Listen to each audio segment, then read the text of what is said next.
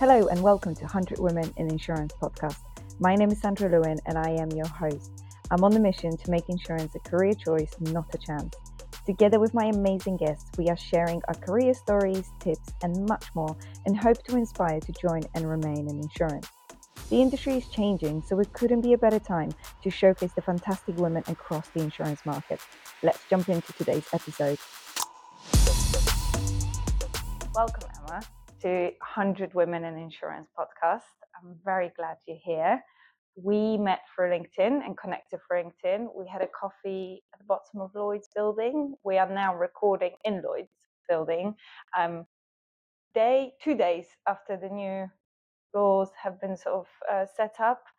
So um, I had a quick browse before I came up here. um, the big. The big reveal, exactly. Uh, so thank you for that. I got to at least see the new floor. Um, I'm really pleased you're here. For those who don't know you, please give us a bit of a quick interview, um, introduction into who you are and what you do. Of course, yeah. Thank you for having me on the podcast. Um, my name is Emma Smith. I'm a property underwriter at a Lloyd's syndicate called Atrium. Um, I've been in the insurance market for over 20 years, um, having recently celebrated my 10 year anniversary with Atrium. Um, I actually am quite unique in that I'm in a job share, um, and I think one of the only job shares in the Lloyd's London market um, in an underwriting position. Um, and I've been lucky enough to kind of spend some time working abroad as well. So I've actually worked in as well as London, Singapore. That's so amazing. Thank you for having me on. I'm really pleased because when I heard about you and, and you've mentioned the job share in Singapore, and I was like, oh, how do I make it into one episode? so um, because it's so interesting, and if anyone is listening and they are going, no, I'm in a job share as well, please let us know because oh, we we, we in yeah we are like we're looking for you. we definitely are. so, let us know. Um, okay, so we I always start this podcast with a same question, which is insurance career choice or chance. And I know the spoiler of this alert. There's a, there's a big spoiler alert there. Spoiler alert. So, but please start. Um, it is a great question and one that obviously gets asked quite a lot. Um, I I chose to come into insurance, and I will probably put it out there that I think I might be one of the only people that you get on your podcast that actually studied insurance at university. Um, yeah, I actually chose it as a, as a degree to um, to study, so it was definitely um, a choice. I I was a 16 year old that actually knew when I was 16 that I wanted to be in insurance, Amazing. and um, and it's quite a funny story that um, my dad um, used to bring home old car rating guides, like the old motor car rating guides. You'd never see any of them now because it's all obviously right. computer driven algorithms, algorithms and things. And um, yeah, we used to play insurance as kids where we'd go through a rating guide and choose a car and work out how much our insurance premium would be. So yeah. you were made for this stuff. I really was. Um, yeah, I mean, I, I love insurance. I studied at university um, and ended up always wanting to work in kind of in in the London Lloyd's insurance market. So, um, what, yeah. so what was the actual degree? The degree at the time was insurance and investment. Um, I think it's now insurance and risk analysis. Maybe it's. I think the actual title name has changed, but yeah, it was insurance and investment. Um, so I clearly, mm. obviously, as a 16, 17 year old thought I knew everything there was to learn about insurance and that um, that I'd fly like just pass my degree with flying colours and then learn um, learn a little bit about investment along the way. But um, but yeah, no, um, and obviously little did I know how much there was to know about insurance, and it wasn't just motor and rating guides. So. No, no, and it's probably in today's world you have the least amount to do with motor. exactly, definitely, it definitely. Um, but it is an exciting, it's an exciting industry and one that I'm very, very excited to have been to have well to be involved in. Yeah, and so talk me through sort of you joining insurance industry how what's that first role? And you know we will deep dive into you moving abroad. I have loads of questions about that. Yeah. um but just kind of that that journey of you starting and then making to where you are now. Yeah so i started my career um, at a reinsurance company um, called Gen Re which is a direct reinsurance company. Um, i started on probably at that time it was kind of similar to their grad scheme. They took in 20 um, underwriters to join across the globe. Um, mm. We studied for three months in Dallas, Texas, oh, learning oh, wow. the ins and outs of insurance and reinsurance.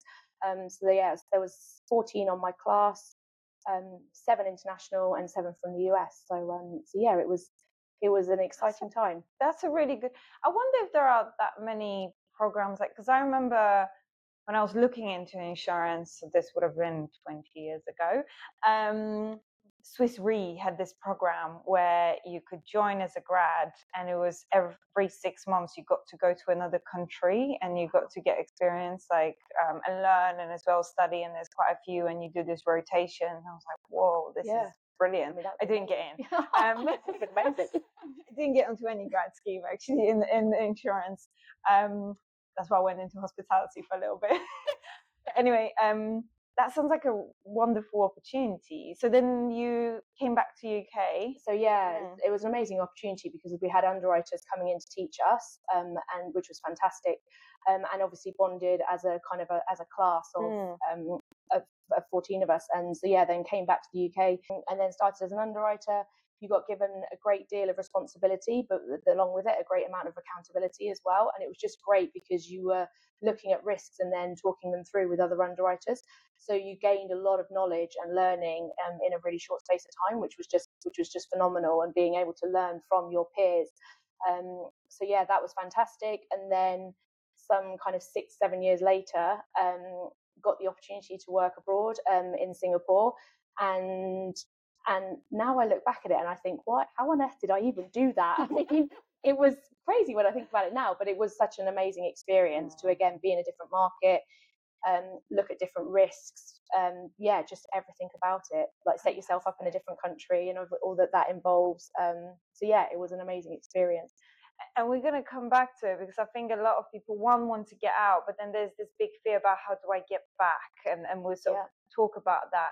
But yeah. now in your current role, so um, what class of business do you do? What kind of your role currently is? Yeah, so I'm a property underwriter um, within Atrium.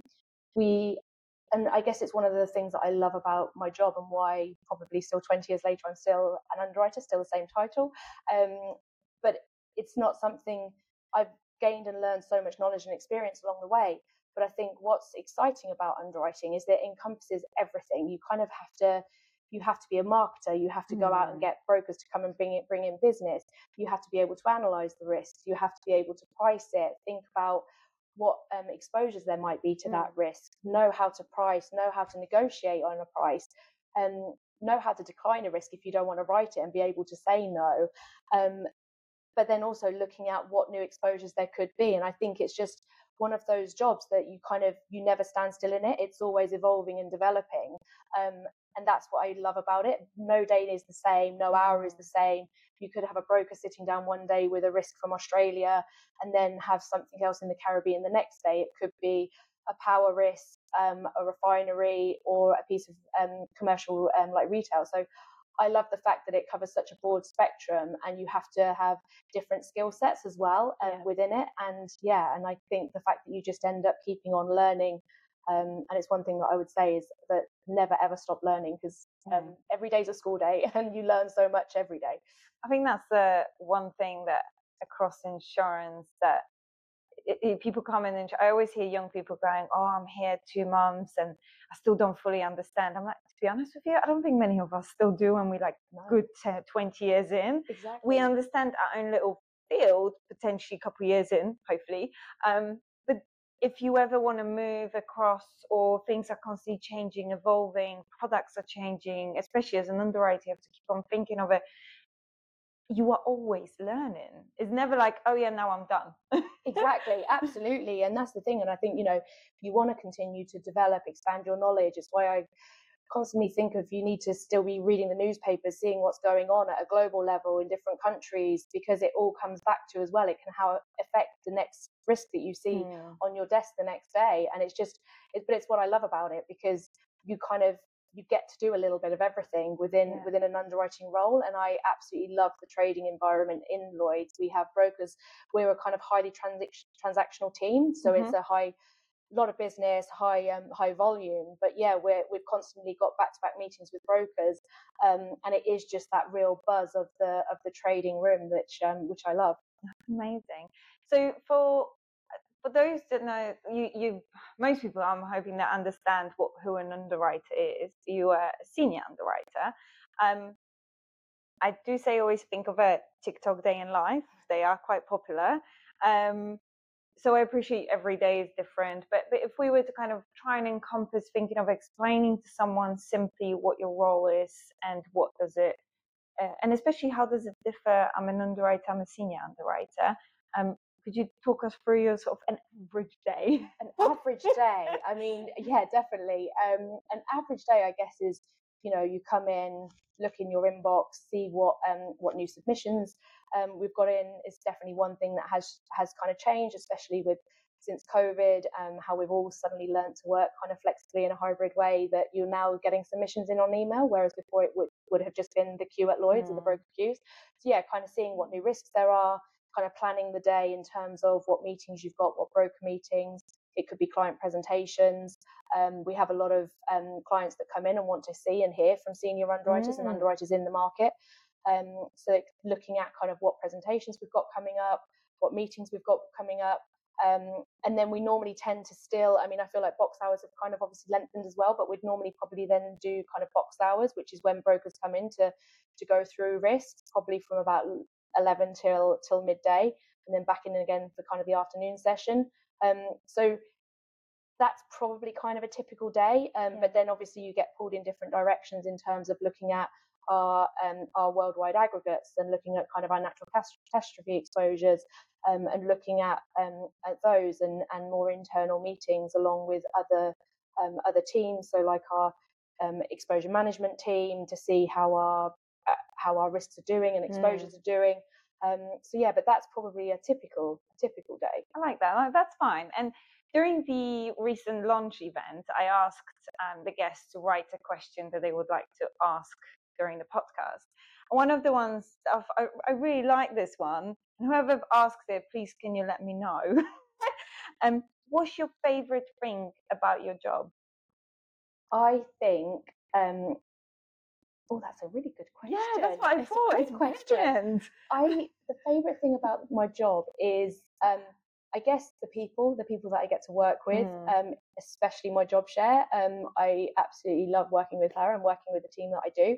Um, but I think just the trading environment in Lloyd's, mm. like it's it's such a buzz. It's I think like you know it's such a unique marketplace, and there's nothing quite like it. So I think that for me is probably the best part of my job. Mm. And, you know, the fact that I have been able to travel the world mm. um, and live abroad, which when I first started my career in insurance, I never ever would have thought that that would have been a possibility. And yet I've spent seven years in Singapore and and actually now I'm sitting here doing a podcast as well, which I never thought I'd ever be doing. But you know, so no, I think it's just it is such a great it's such a great job. Oh, brilliant. I, I, love this question. This is definitely going to be coming up more. But you touched on the job share, and we've kind of you know, um, hang the carrot here a few times that yeah. we're going to talk about job share. Um, explain what, what is the job share and how does it actually work? Yeah, so a job share um, is essentially we have two people doing one role. Um, and that's split um, so that we each do three days each. We have a crossover day on a Wednesday. So I work the first part of the week, Monday, Tuesday, Wednesday, and my job share works Wednesday, Thursday, Friday, um, and it's essentially yeah two people doing filling one role. Mm. Um, and like I said, we we set it up back in oh probably actually now about six seven years ago when I was moving back from Singapore. Um, it kind of the idea came about whereby um, I was returning from Singapore and there wasn't really a full time position there. Mm-hmm. My colleague wanted to reduce her hours.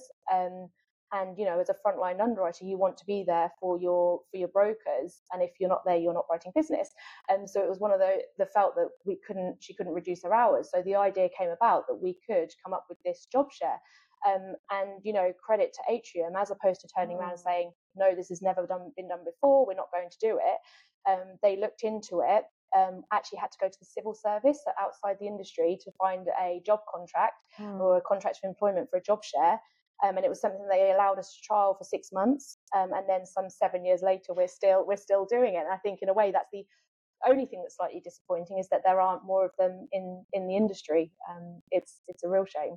It is a real shame, and and um, when you told me about your job share situation in a coffee shop, I just I thought about it and I thought why there aren't many more because one of the things that I do talk about on this podcast, and I hope that inspires people listening to some of these podcasts, is the retention piece. So there's amazing work being done about attracting new talent, absolutely phenomenal work, and hopefully there's going to be a result.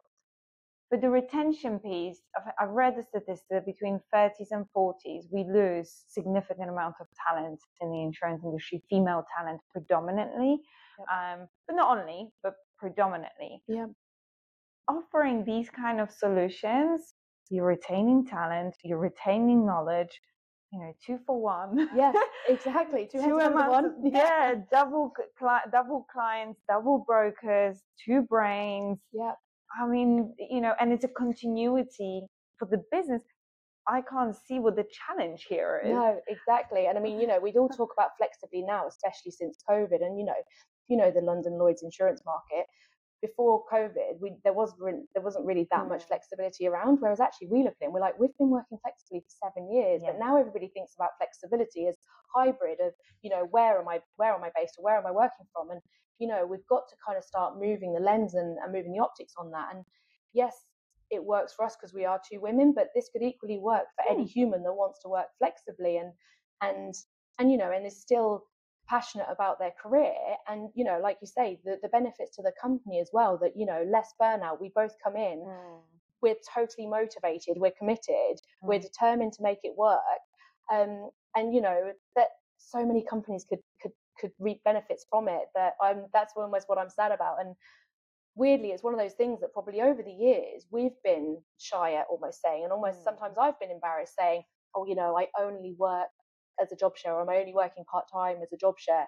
Um, and again, it's it's switching the language on it, losing the just or the only, um, and being proud to talk more about it, to share the message. And because the only way we're going to potentially move the dial on it is if people learn more about it and through again mm. education and and sharing of knowledge and, and things that you know it hasn't you know we have had challenges we do still continue to have challenges but we're open and honest with each other about them and constantly communicating which then can only help us with that with the with the kind of process and journey of of the job share I mean, it is there's so many benefits, and when I'll be keen to talk about how how you make it a success. But really, um, you know, there's that's great thing as well about Atrium to actually go out of the way, as you said, to find a solution because there wasn't one in insurance, and work with you both, and then try and find a way.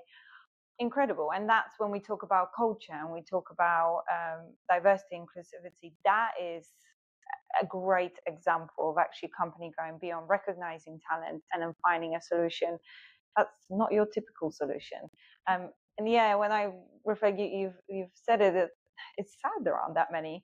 So if there are we and it could be as you said that people don't want to disclose it. So please be proud and yeah, tell us. exactly. I'd love to. We'd love to meet someone who's doing it. And or or again again share stories. If suddenly this resonates with somebody that wants to that wants to to take a job share or or learn more about it or or put it into their position, then I yeah. think you know we'd love to see more of them in the market because yeah. it's one way that we can shift the dial. And you know, how do we increase the talent pool or the the like widen that net of pool of talent? Is you know making it as flexible of people to work as possible. And mm. it's one way mm. that it can that it can that it can benefit kind of both companies and and individuals and like I said, not just women, and like we are two women yeah. do it, but it's you know humans that just want to work flexibly and want that better work life balance.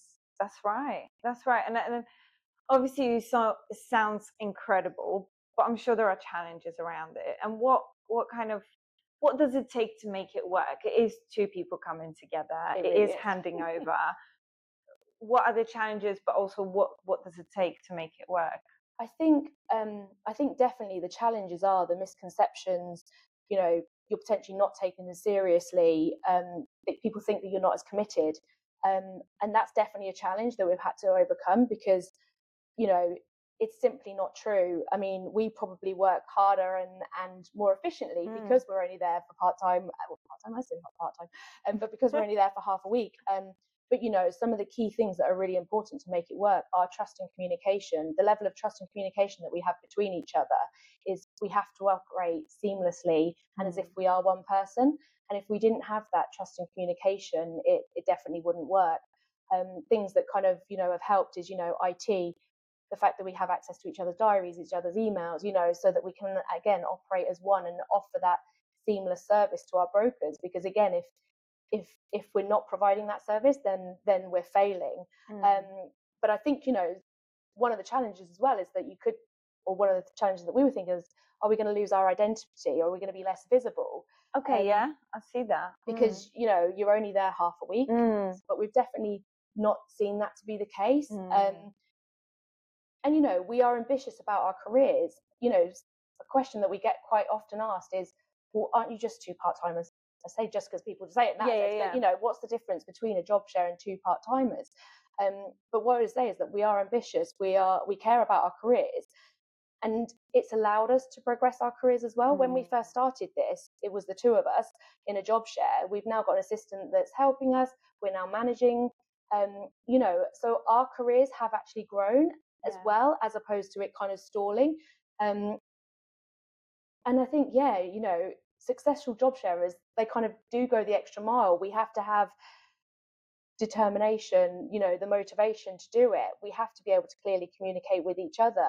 We have to not almost be competitive because we're competitive with each other, it will break down. So Yeah. I think it's it's built a lot of our skill set as well in terms Mm. of you know the peer-to-peer conversations that we can have where we do actually challenge each other and bounce off each other but but that's also brilliant because you sometimes realize there are different ways of doing things Yes. um but but also she's probably pushed me and I've definitely pushed her and you know that that in itself is you know supporting each other for us Mm. both to develop um, and progress I think that competitiveness, sort of whatever the pronunciation of that word is, um, competitiveness side. competitiveness That's, as- that's, yeah. that's, um, you know, that is an important one because for years, and I'm sure there are many underwriters out there that still is very much as my book, don't touch it, don't see it, don't look at it. You had to go, here are all my brokers, meet all of them, and meet all my clients. That's quite counterintuitive to how it worked in the past. definitely and you know for us and it was it was probably say easier for my colleague than it was for me because I was moving back from Singapore.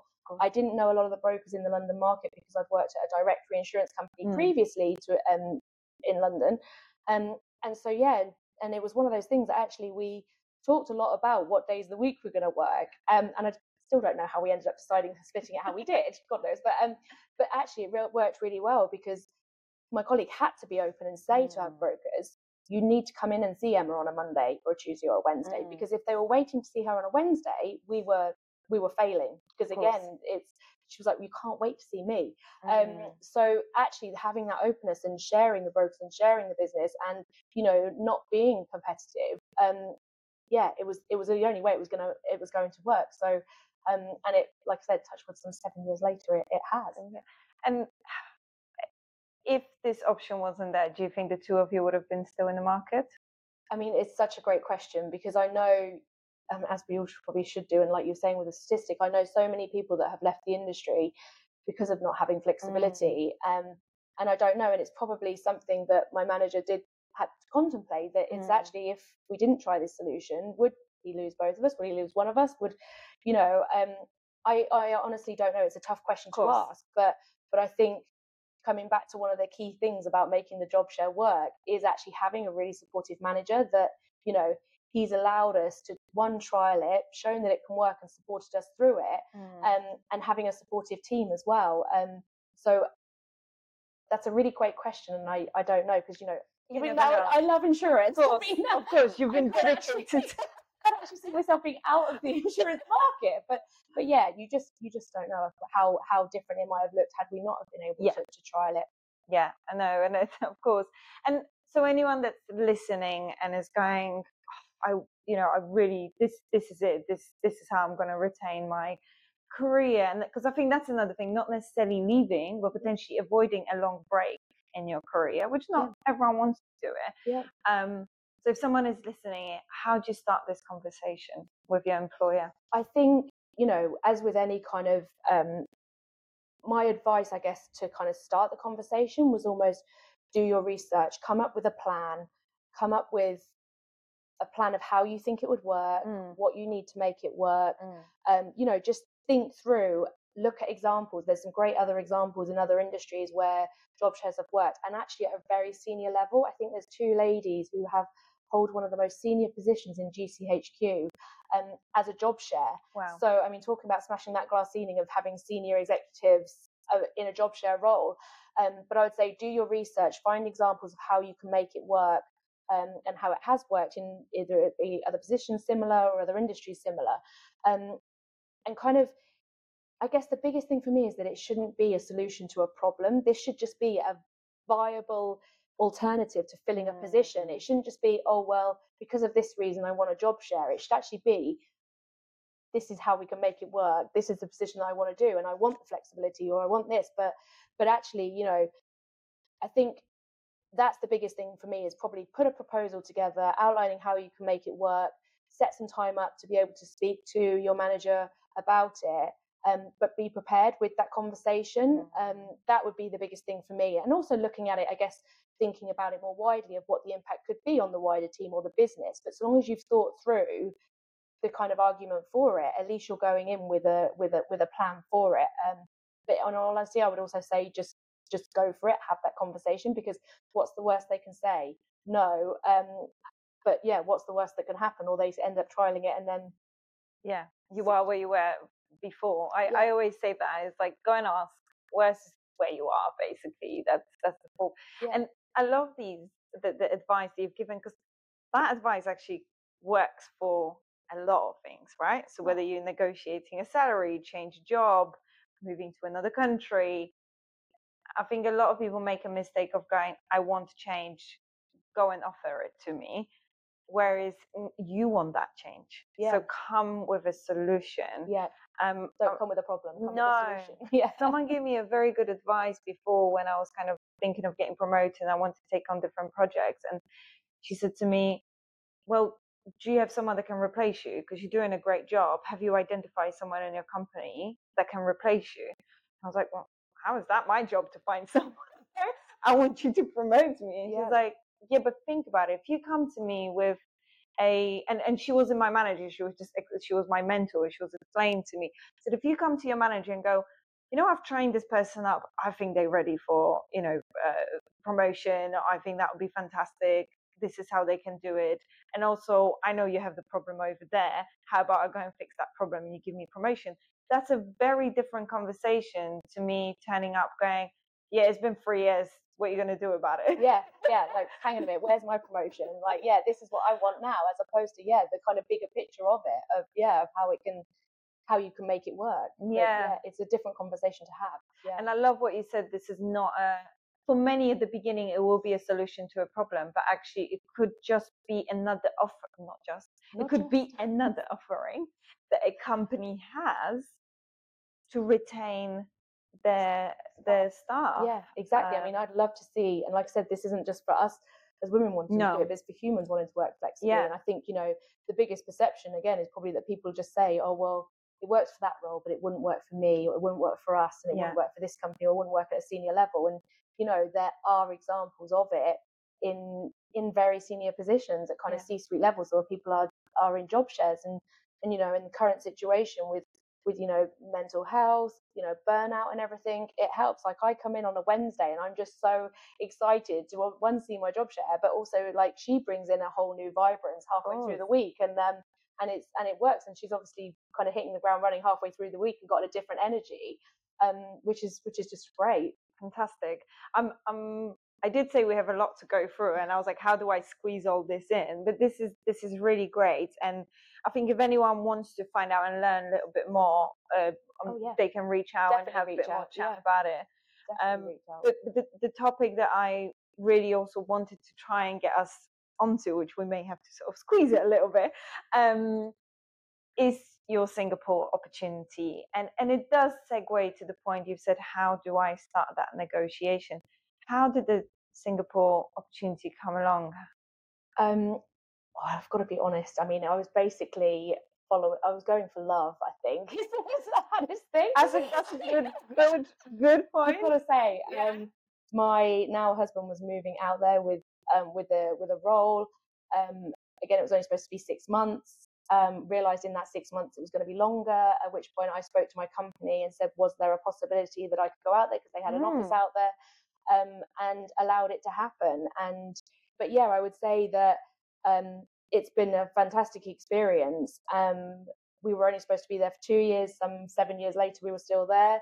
Um, and it was just great to experience a different market, Yeah. um, different risks, different accounts, different way of doing business. Um, so yeah, it was it was an amazing experience.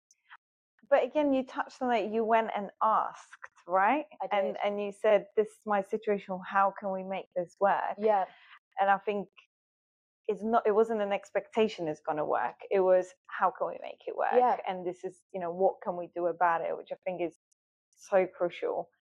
How how different? And again, this could be a whole episode about this. this probably could. Be. Uh, and it's essentially my personal thing, right? Because I was, I that is my one of my ambitions to one day live in Singapore, um, and so I'm personally very interested in this. I may have to park some of my questions for my personal conversation. but um, you know, how different Singapore is, or is it different to London market? Um, it's different than London market in the sense that it's a lot less of a trading environment. Right. Um, so in terms of kind of, I guess, the insurance market, there is a Lloyd's platform there. There's syndicates there, which, um, but it's a lot more. Um, it's probably a lot more done on emails, less Mm. phone calls. Um, but so that that was sorry, that's probably the only I would say kind of difference. Um, so the the kind of business is traded differently to how Mhm. how it is here and, and what I'm used to here. Um, the business language is English. Everything is done in English, so it Mm. makes it very easy to be able to kind of move there and, Mhm. and adapt. Um, so yeah, that's the only thing though I would say that is very different is Yeah. the is the is the trading environment. Um, Mm. And yeah, when I look back now, the fact that I kind of I mean I did go there for love, but the fact that what I've gained and and benefited from being there um, and just experiencing you know a different culture a different way of doing business um, i feel like it's only now when i look back and i realize probably what i have learned in terms of resilience you know setting up in a new Mm. country having to deal with the fact that your family are on the other side of the world um, your friends become your family very quickly um, but realizing how kind of how strong you are. You realize what you know when you're taking out of your comfort zone and being put Mhm. into a different situation. Um, you really do. There are so many skills that you learn without probably even thinking about it at the time. And it's only Yeah. now when you look back and reflect, you think, oh, actually, one, yeah, I maybe did know more than what I knew to go out there and put skills into practice in a different, a different environment, in a different market, different brokers. Um, when I look back now, it really did push me outside my comfort zone. It's amazing. We don't reflect enough, We and we don't. don't enough of like, well, hang on, uh, that that was pretty cool. what I did there." exactly exactly we definitely do and you know and it's it is so true because some it's not till you sometimes stop in your career and reflect um, and i kind of did it recently i guess having celebrated kind of 20 years in the industry Mm, that you look back and you think oh well i'm not the same person and i have learned more. And Mm. even if um, i loved in one of your other podcasts somebody was saying about how don't let your title define you. And that's still the same now with you know being new to your career but even being kind of older in your career that you know I still have the same title but I have developed. I'm doing things differently. I'm I've learned more. I'm not that same person. Um but it's yeah sometimes you need to kind of take stock and take a step back mm. and look back whether it be kind of in the last 2 years the last 5 years and look at how far you have come and what you have developed and what skills you've learned and what knowledge you've gained and the network that you've grown from it Um, yeah, yeah. I think that's fantastic. And just closing that Singapore conversation, uh, I do hear people going, "I would love to go somewhere, but um, how do I ever come back?" What was, what's the kind of key? Is it the network? Like, how does that work on coming back? That is a big fear of It's a lot of real- it's- people, right? It really is. And especially because I was coming back to the UK, I mean, I had changed jobs at that point, so I was Mm. coming back with a different company. We were coming back to a different part of the UK. But you kind of think, oh, well, I'm coming back to what I know. It's the UK, it's where I lived Mm. previously. So you think it's going to be easy. Um, and again, it's not because you've changed, the market's changed, brokers have changed, accounts have changed. Um, and you're kind of, it was harder than probably what, again, I thought or appreciated at the time Mm. but the power of the network i mean talking with people or reaching out to people that had either been through it recently had moved back themselves or just regaining your network of people that had moved back from maybe singapore to london um, and gaining their advice and knowledge and um, and help with it. And I think you know it's funny because we probably didn't really used to call it networking. Maybe we, uh, I, I don't know what we called it, but I think you know it is good to think about who is in your network because the power of the network is so mm. strong, and that's again not just from a business perspective, but from a personal perspective as well. Mm. Um, you know, who did I suddenly need to support on if I was having a bit of a bad day or I needed help with something, or and again, pe- personally and professionally. And I think you know sometimes we take for granted probably our network, and actually it is it is worth assessing and just reaching out to more people because I feel like the more you, the greater the network, the more knowledge you gain. Again, the more advice you get, the more experience you gain, and also knowing that you have something to share as well. Yeah. Um. So I would say the network helped helped incredibly. Mm. Um. It really, really did. Um. And you know, I think one of the things with networking is also, and I, I mean, I I'm an introvert and I probably hate the thought of networking and pushing myself out my comfort zone. But you know, it does help you grow, develop, Mm. learn, um, and also continue to be inquisitive. And again, kind of coming back to maybe my underwriting under, underwriting um, role is that you know I just continue to be inquisitive for that for Mm. that reason because you do learn, grow, and develop. I think it's um, networking is an interesting one because I used to cringe of the thought of networking, and then now I kind of that, that inquisitive side. That was my big mindset shift of like networking is just basically trying to meet people and find out about their lives or careers. If you think of it that way, it's Yeah. much easier than networking. Like I need to prove myself and I need to get business. Yeah, like that yeah, very different definitely, definitely, definitely. And it's again, it's like you know, you, like you said, it's shifting that lens, it's shifting that op- optics. Mm. um, and focus and thinking about it of oh okay well I might I may get to know this person and and learn something from them and Mm. and I again I may have something to share that they're interested in and not thinking about this whole scary thing and again putting that pressure on yourself of of going into it in a in a different way than what you would do if you think about Mm. it as as you know there are positives to to gain from it Yeah, definitely are. All right. Well, we always I always wrap up with, and we've touched on quite of those things. I'm kind of like, I kind of know what you're going to say, but you know that's how we wrap up here. Is um one thing, and no one yet has been able to name one, but you're welcome to name one or go into a few that you know you got to experience thanks to insurance, thanks to being in the industry. What would that be? I think the one thing, I mean, again, it is so difficult to narrow it down to one thing. I mean, um, I mean, the one thing is definitely the opportunity to travel and Mm. the fact that I got to live and work abroad, which again, like I said, when I started my career, I never ever would have thought would have been even possible.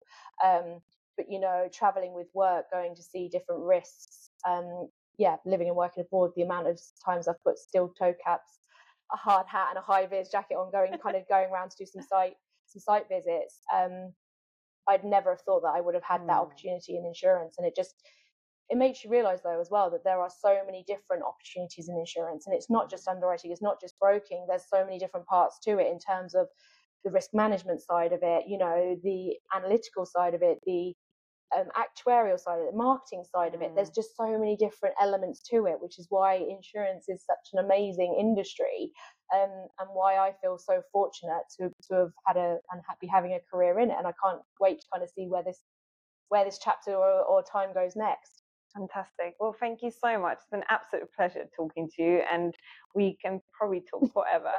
um, so it's been it's been really lovely, and and thank you thank you for joining me. Thank you so much for having me. Thank you for listening to today's episode. Help us spread the word by following us on LinkedIn and TikTok at 100 Women in Insurance. Rate our podcast and share it on your social media platforms. Remember, this is a podcast for you, so your opinion matters to us. If you have any recommendations or comments, please get in touch through our social media. We'll love to hear from you.